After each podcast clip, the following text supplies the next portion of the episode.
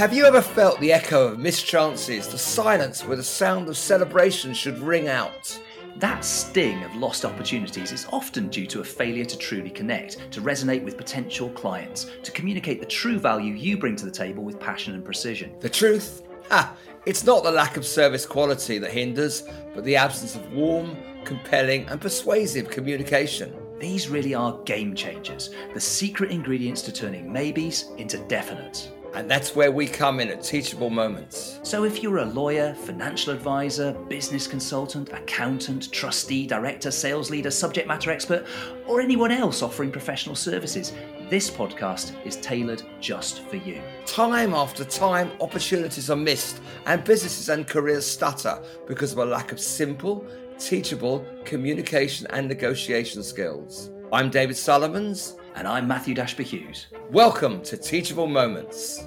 Coming up in this episode, we'll be talking about the pathway to perfect pitches, asking the right questions, getting consent from the person you're talking to, and then sprinkling some of your personal stardust on there. David, today we're talking about pitching. So, so you must have pitched more times than most of us have had hot dinners. So, so tell me, how do you do the perfect pitch? Don't know, Matthew. Never done one. Never will do one. I think it's almost. I think I think it's almost impossible to do. Or if you do do the perfect pitch, you don't know it's perfect when you do it. Most pitching that I've done is really a conversation. It's a conversation with a potential client. Sometimes it's more formal, sometimes it's less formal. The most important thing is to do your research before, if you possibly can, and keep it personal. Um, because I've done things before where, well, it wasn't strictly a pitch, but many years ago, um, as a lawyer, you weren't allowed to advertise at all. Um, but I decided to try and do it in a way you work around the rules, if you like. So, for example, you weren't allowed to say you were an expert. So I put some uh, adverts in a marketing magazine that said, we're not allowed to say we're experts in anything. But if we were allowed to say that, we'd say we're experts in this. And I got a phone call from a guy who said, oh, oh, it wasn't even, he said, I love that. I love what you've done. I want you to act for me. And we stayed friends for 20 years. I mean, he moved away. And it wasn't that I did anything perfect, it was just he liked the quirkiness of it. So I think it's really important when you pitch to get your personalities into it. Obviously, when you do any pitch, you're going to tell them about your firm, tell them about yourself, all that kind of stuff. And I, I tend to do it in I either start big and go small or start small and go big. So if I start small, I tell them about myself and my team and what we've done. And I might, I, my ways, I joke a little bit. I try and create a rapport, and it normally works. Okay. Then when I've gone small and told about us, what we personally, I then talk about the millions of lawyers at our firm standing behind us in security. I talk about, uh, you know, at the moment we're the fastest growing law firm in the country. I mention that in passing. It feels it feels that there's a there's a body of work and people behind us to make people feel secure.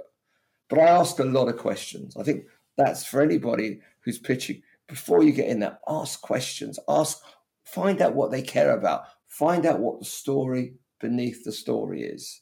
Oh, I like that. what that. they really want. I really like that the story beneath the story because the, the, the thing that your prospective client brings to you is very rarely the real problem. I mean, it might be the real problem, but it's it's equally possible that what they're telling you it might be what they think is the issue, but maybe it's not right, or maybe it's that they don't quite trust you yet, they don't quite know you yet, so they're not opening up just yet. So you just mentioned the word, you know, building that rapport. I think that's so important because really what you're talking about here is building trust uh, and, and getting to that position where actually this is a this is a relationship of equal business stature. We trust each other enough to be able to share our problems and potential solutions. I mean, we might not be the right solution for you, but if we are, then great let's work together. If we're not, then at least we discover that together before either of us commits to a relationship and, and maybe incurs cost that maybe is uh, is not the right cost to incur. There's one thing I want that I actually only thought about just before we Kate came on. When you're pitching, uh, and it's quite a large pitch. I always advise to pitch in teams, bring in other people to support you. But the big thing is, is to know what you do well and do that, and don't do the other thing. Because you see people. I heard of an instance the other day. I wasn't in the meeting, but I heard of an instance where a very senior guy went in and pitched, where he just kept talking, didn't ask questions, and it was nerves. Mm. What he was very good at was the technical side. The junior person who was in with him, I happen to know, is very good at the personal side, the connection. And if she she didn't really have the the, the power, there was a disbalance in power for her to say anything. But if he'd let her just do the talking and he would have done the detail, they would have got it. I think just building on that, you're absolutely right because, oh, oh, well, there's a couple of things. Firstly, there's a book that I read, uh, oh gosh, four or five years ago called uh, The One Thing You Need to Know. It's by a guy called Marcus Buckingham, really, really great writer. And he, he makes a point in there. He said, if you try to mitigate your weaknesses or you try to only work on your weaknesses, all you're ever going to do is be less weak. You're never going to be brilliant at that. You'll only ever be less weak. But if you try to build your strengths, they will turn into superpowers. And so if you lean into your strengths and make those superpowers and then recruit to fill the gaps in your own weaknesses, then you will you will have a phenomenal team that will be really high functioning, providing you also then follow all the leadership principles that we like to talk about. So just be really brilliant at the thing you're brilliant at and then get other people to come in and be brilliant at the other stuff. And that's that's uh, such good advice. The other thing that what you just said, which I'd love to unpack a little bit, is you said, you know, it's about asking questions and actually the personal side of things. And then you said, let her do the talking. And actually, building on what you said, she wouldn't have been doing the talking, she'd have been doing the listening. And also, if you, and I've done a fair bit of personal development work, if you're watching someone and they tell, it's about congruity, I think that's the word, yes. incongruity and congruity. Someone tells you something and their body language isn't congruent with them when you're asking questions, particularly in a meeting, it's, it's, harder on Zoom and Teams and other platforms. Listen to the answers and watch for the answers. Yes. And sometimes you'll get something that actually helps you. I, um, I remember you asked me a, about a pitch that went well, and it was a. I was introduced on a deal to a potential client, and it was outside of my my specific area but I knew something of it, and I knew I could build a team around. It. And I was quite excited about the potential of getting this deal. And I had a chat with the uh, CEO, and it was going really well. And then at one point, he he told me that we were up against a very very large outfit, but they were also doing the finance on it. And I asked him, and this sometimes you ask a, a pointed question: Is this a real pitch, or actually have you already decided? I, I, I, often ask that. It's quite scary sometimes mm. because some, they, sometimes people can look offended, but I prefer to know. I said, because they're really, really top outfit. He said, um, oh, we know, but then they'll be doing both sides of the equation, the finance and the law, and they'll be singing the same hymn sheet. And we don't want that. At that moment, he gave me an inroad. I knew why he was looking at us. And I knew for the rest of the pitch, I had to emphasize the difference so my pitch then moved about us being this was a huge outfit, how we were personal, how we were uh, disruptive, how we all the things that we as a firm are proud of, and I often don't talk about. He'd basically given it to me on a plate. I, it was easy. Absolutely. And that, I, and that. So you've got to listen and watch Oh, beautiful! Absolutely, yeah. basically, communication is a whole body experience. You know, you you, you yeah. cannot not communicate. And uh, the, one one of the things when I'm when I'm mentoring people on this uh, this side of things, the active listening side of things, which is actually yeah, absolutely. a lot of the listening is not to do with your ears; it is to do with your eyes and your other senses. And and the example I always give, I always ask the class, look, have, have you ever lived with somebody else? You know, and and they always have done, whether it's a parent, a sibling, a, a loved one, yeah. whatever. I said, have you ever had that experience? Experience where they walk into the room and you know what their tone of voice is going to be before they open their mouth. You know exactly what mood they're in before they even say yeah. a word. And, and, and, they all they all nod. There's always a few nodding. In fact, they all do the smile you just did right there because you straight away you think of an example, right? And it's usually not a good yeah, one. it's usually the oh I'm in trouble example, right? That straight away says, look, body language is fundamentally important to communication. It's absolutely you cannot not communicate, and and they communicate so much more than they intend to sometimes, and and that's not sort of the, us being disingenuous or trying to you know sort of be clever or manipulative. It's actually just listening to them with our whole hearts and our whole not listening to reply, but listening to understand. Yeah. And I think that's being really present for anybody else is the biggest gift you can give. And, and it's, it's about relationship building apart from anything else. Uh, I, my questions will often go simple things like, would you like me to tell you something about me? Would you like me to tell you something about the firm? I could do that, or we could move on. What would you like? So when you ask the question, and you get a yes, you've got a deal. You've got a deal that that part of it they will listen to. You've asked permission and you've been granted permission. It's oh. consensual. Oh, oh, oh, oh I like that. Absolutely. And then, you know, it's, it's, yeah. Yes, I, am going to add that to our, our takeaway. So permission based, I think that's absolutely abso- right. absolutely. I've always had that approach. I, I, someone must have taught it to me years ago. I used to do a thing. I do it less and less now. But when, because I don't, I don't get involved in so much detail. When a client used to come in and it would come to the end, the end of the transaction, and this is not really pitching, but it's part of the same conversation. Um, I would say to a client, we'd be going through, say, a shareholders agreement or something. I'd say, okay, how would you like me to go through with this? Do you want uh, headline points, few headline points? Do you want it in detail? Or do you want just bullet points giving the bigger area? We'll do it the way that you want. And that way, I knew what kind of person the client was at the end if I didn't know. So often, uh, you, you get some people, often the accountants, would want everything. Okay. Uh, I don't have many accountants are listening. You're okay with me. Then you get the, the really entrepreneurial clients. Just give me the top three points. Oh, and then yeah. you've got the, the middle say, just give me the bullet points. And then what more I'll ask you. And that way, it's consent. The whole thing is a it's a conversation. So so the thing, yeah. the whole thing about communication, it's it's about that sender and the receiver. And actually, it's more about the receiver because, as a wise person once said, the meaning of communication is the response you get. So yeah. I really love the idea that actually, if you tailor what you say and the way you say it to the to the recipient, it's far more likely that the important information they want and need to hear will actually land with them. So with somebody who's that highly entrepreneurial individual as you've just described, they've got real ac- active mo- forward motion. They they they about outcomes, the bottom line. Just give me the just give me the big headlines, right? Be brief, be bright, be gone. That's the rule. Then with somebody who's yes. over on the more reserved side of the of the spectrum, who maybe is about the detail and structure and the nitty gritty and the granular information, it's give me the facts, give me the details, and don't give me too much of the fluffy waffle. What you'll very often find with clients is that actually you get representatives with, from the client company who've actually got different personality traits because they complement each other, and you have to Absolutely. tailor your communications to both of them. But also that permission thing goes along the way. So you go, would you mind if I told you a brief story about that? I mean, I love telling, telling people stories, as you know. That's part of my. It's what I do. And our brain, and our brain is a storytelling machine anyway. It it, it does it. Even if, if if we don't tell stories, it will make stories up anyway. But the point is, if you ask permission for it, because some people, most people in business, they go, "Why are you telling me a story?" I don't, you know. But the story gets the facts over much much more. If you wrap the facts in a story, the impact on a brain uh, you learn it, you take it in much faster, and you're much more likely to retain it. But if you launch into stuff without permission, you can misread. And also, what you said just now is absolutely spot on, which is different people, they're different personalities. And sometimes you and I were chatting just before we started, pitches go wrong. We the one we had yesterday that um, a colleague of mine did, and um, it was a small pitch for a small a small deal. And I heard her giving the pitch and she was doing it perfectly.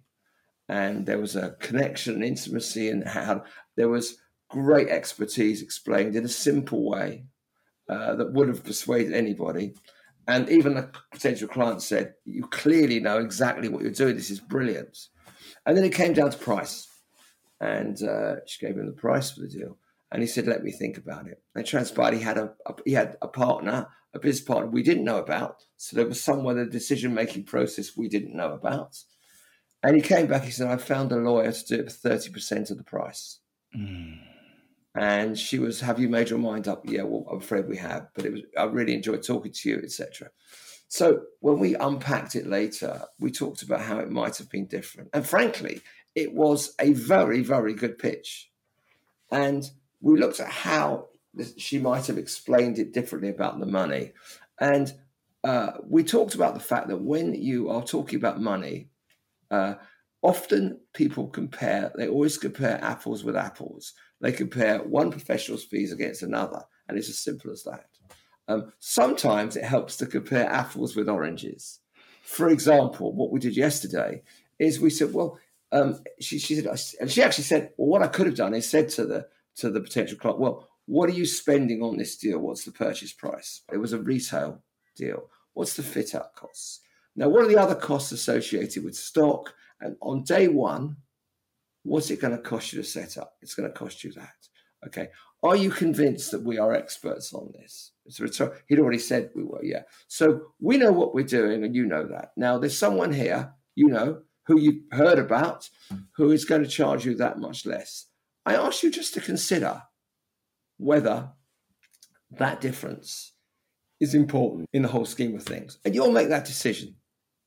And when we played that back, she said to me, oh, I wish I'd done that because we would have got it. I totally, agree. and that goes back to the point you made right at the very top of this uh, this conversation, which is well, just that it's a conversation. The best pitches are two way; it's reciprocal. It's listening to what matters to them, and you know when you when you sort of say, well, look, this deal is going to be a million quid for you before you even flick on a light switch. It seems like a lot of money to me, and, and you know, is it worth the extra five, six, seven grand to make sure that you are completely and utterly risk free on this thing, and you've mitigated any of those challenges? or, or is or is it not? I mean, ultimately, it is it is down to you, and, and only you can really make the decision as to whether or not the risk yeah. is a big enough risk. Absolutely, you, you do learn a lot by your mistakes in these. Just one quick, we, we did one um, a pitch. With, uh, this is the story of the pitches I didn't get. Um, we did a pitch a couple of years ago. We'd done a, a really nice deal. It was a, a Pharmatech deal, and the the the, CEO or the chairman was also working in another country, company, and they were going to do and, and, and he pitched he pitched us the board to get the deal. It was a long negotiation. It was the same sort of, and they knew we were experts in it. We asked lots of questions, and there was a proper tender thing. And but but we had the in, and we had the conversations, and we're always oh, going really really well. We knew we were up against two or three other firms, but they knew how good we were at what we did. And a question was asked, seemed like an innocuous question, which was how will the cash flow on payment of invoice of, of, of bills work? Will it be front ended? Will it be top ended? Instead of asking the question, how important is that to you? And what would it look like in its best form to you? We just gave the answer. Oh. And and they came back and we didn't get it. We were really shocked. And and we were told that um, it was because they wanted to pay it a certain way and the other firm had offered that to them. Such a good takeaway. If anybody asks you a question, don't answer it until you know why they're asking because they're asking it for a reason. There's something there that matters to them. Otherwise, they wouldn't be asking. And and that is that's like free market research. All you need to do is just ask. You you know, if you want yeah. better answers, ask better questions. I love that. Absolutely, Matthew. Absolutely, I love that expression. Yeah, I mean, it's it was just uh, to this day, I think I would have really enjoyed doing that one. But you know, you learn. You, you really do, and you know what I'm loving about this is you learn from the things you don't get more than you learn from the things you do, uh, and and yeah. from both of the the reflective stories you just talked about there, you unpacked it afterwards, and I think that is the magic. Yeah. That's where the marginal gains live. If you can unpack the things and say, okay, where did this all go so wrong? where did we what what could we do better next time i mean what could we do even better on the stuff that did work and, and to that point yeah. even if you can do that sort of post call evaluation as it were e- even when you've been successful so celebrate the win of course always celebrate a win but then say okay where did yeah. it all go so right how did we win this yeah. why did we win this that is true but it's human nature once you've won it you've won it and you're right. busy on the let's let's have a glass, let's have let's have a toast and then get on the deal and it's and uh, uh, uh, but, but if, if you could stop and do, and of course, what we have done before, I know quite a lot of people do this. We have written to people who we didn't get the deal and said, "Could you just help us out? Would you mind telling us why we didn't get it?" Yeah. Um, which is a it's a good thing to do. It sounds great. Uh, it's a little bit thankless sometimes because they haven't given you the deal.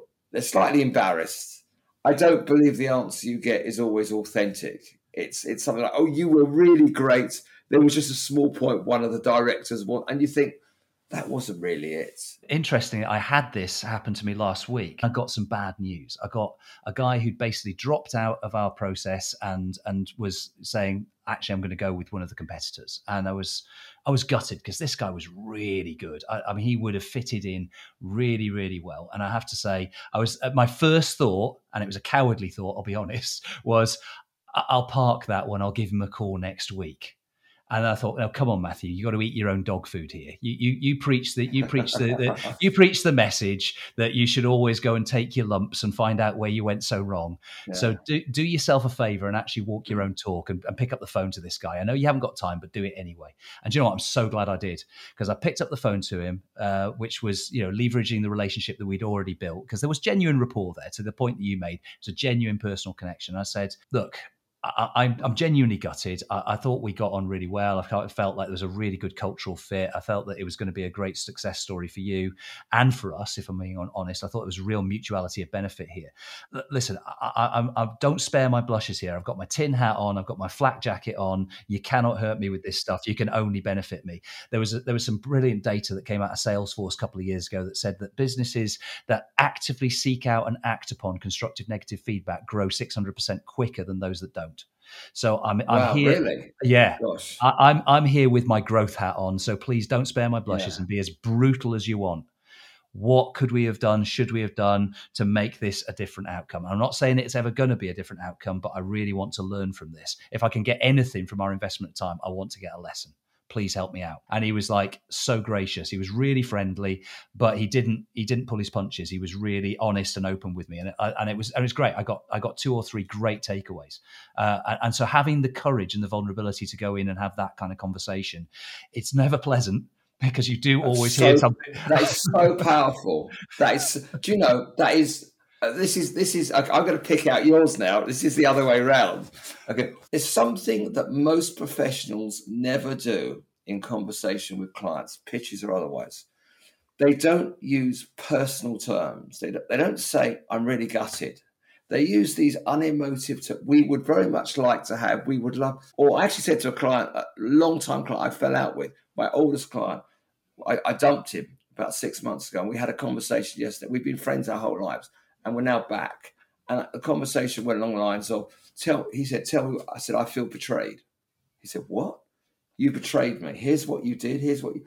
He said, "Oh, I can understand how you felt that way." And then we had an hour and a half conversation, and now we're back. Now these are simple things you might say to a friend or a loved one, but people don't say it in business. I don't hear it enough. The point that we were making about keeping this personal relationship personal. Well, yeah. any relationship starts with emotion you know it starts genuine connection yeah. and you can't fake that it has to be real it has to be no, authenticity no. to it and if you if you feel something say it have the guts to have a real connection absolutely uh, and, and, do you remember you and i were on a panel a little while ago with a, a, an employment lawyer and she told the story of uh, a client or a potential client that she was at a large company and they had to make a lot of uh, people um, unemployed yeah. And the guy who was doing it was a CEO, I think, or, or certainly high up, was in tears at the time. He was so upset. And she was there at that moment and she said, I'll help you. And that moment, I think I probably said on that, you've got him. He's got you. Mm. You're there in someone's worst moment, most vulnerable, and, and you reached out. It's about human connection. It's about being in the trenches with them and being on their side of the table. Um, uh, you know, if, if there's you, you have to have a benevolence of intent towards them and have their best interests at heart. I think that's fundamental. Yeah. And if you don't understand them at a genuine, empathetic level, you won't ever truly, authentically have their best interests at heart. You talked about being congruent, and that's that's critical to it. So I want to just jump back a little bit because we've talked a lot about the personal side, which is very important. You also need to get your story right. I have a pitch I do sometimes where I talk about uh, uh, particularly I, I, do a lot of work in the corporate in the hospitality area so we're often talking to sometimes entrepreneurs sometimes ceos of large groups of, of, of, of restaurants of clubs of whatever and uh, who, and they'll be buying them selling them whatever so i will go in for example and i will talk about our firm. What do we do for them?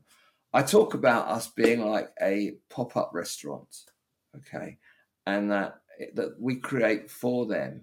There's a big sign on the door of that pop up restaurant with their name on it, and we build that when we start the transaction, and we put all the chefs in there that they need, i.e., the lawyers, and none of the chefs that they don't need. They only pay for the ones that they do, and sometimes it's the big pop up, and sometimes it's a small pop up restaurant. And it just depends on the size of the transaction. And at the end, I, I'm I'm a metaphor guy. The best way to get inside somebody's head is to ask them questions because they have to cognitively process to be able to come up with an answer, or to tell them a story. And a metaphor is basically just a little story in microcosm.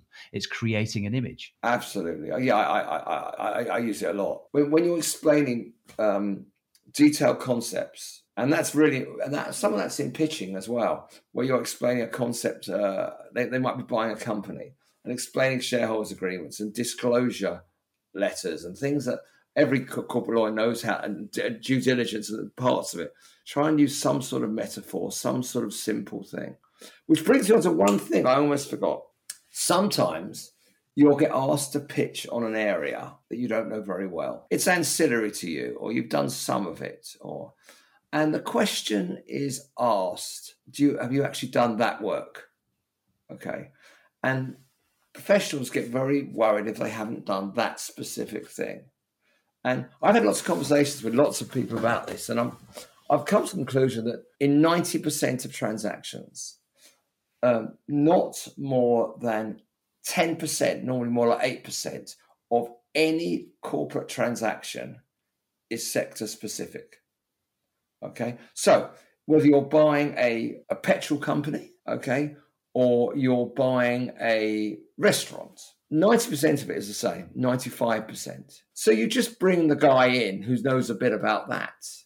Don't be afraid to pitch for work that looks like it's outside your area, if in fact it's within the general area. And I hear it, oh, I've never done that before. You don't need to have done it. You just need to know a man who's done it. As long as you've got somebody within your powerful network who who is a genuine sort of specialist in that area, they can come in and they can fill the gap for you. It means that the client is getting absolute top-notch service and you are also winning the business and you're building that relationship for the future. And also let's be honest you're building your own skill set as you go along as well. So you know, well that's it. It's great to learn. Uh, if i can sort of wrap this up with a little bit of a, uh, a summary of, of, some of the key key yeah. takeaways here. I think there were so many but if we were to say you know the first thing is about really keeping it personal and to recognizing yes. the, the, the the things that really truly emotionally connect with between you and your prospective client. Keep it permission based i thought that was absolutely fantastic you know making sure that we have total permission to ask the questions that we need to ask and to be able to even tell them the information that maybe they don't always want to hear but they do need to hear. And again that goes back to and builds upon that personal relationship. And and, and finally i think it's probably a little bit of keeping it purposeful as well recognizing what the purpose is from from their point of view. What you know, you talked about losing a, a deal because you hadn't asked the question of why something was important to them. What really matters to them? That's the purpose, and it's really critical. Yeah. And if I could build on that with one final takeaway, we always start, aim to give three takeaways in these sessions, but I think we've got a bonus fourth one here, and it, and, and just luckily it's another P, which is a post-call evaluation. The power yeah. of actually reflecting on what it is you've done, staying curious for a bit longer. Why did I win that? What went so right? What went so wrong. There were some great takeaways there, and hopefully everybody's got something truly actionable out of today. So thank you, David. Your, your insights, as always, thank great you, Matthew. Fun. It's been amazing. That was Good wonderful. that was fantastic, Matthew. Thank you. We want to hear from you too, so hit the like button, leave us an honest review, and please share with friends, colleagues, and anyone you think would benefit. Yes, and make sure you take action and benefit from these teachable moments. Don't forget to be here next time. We'll have more tips and tools that you won't want to miss. So subscribe now and stay informed. And we'll see you next time on Teachable Moments.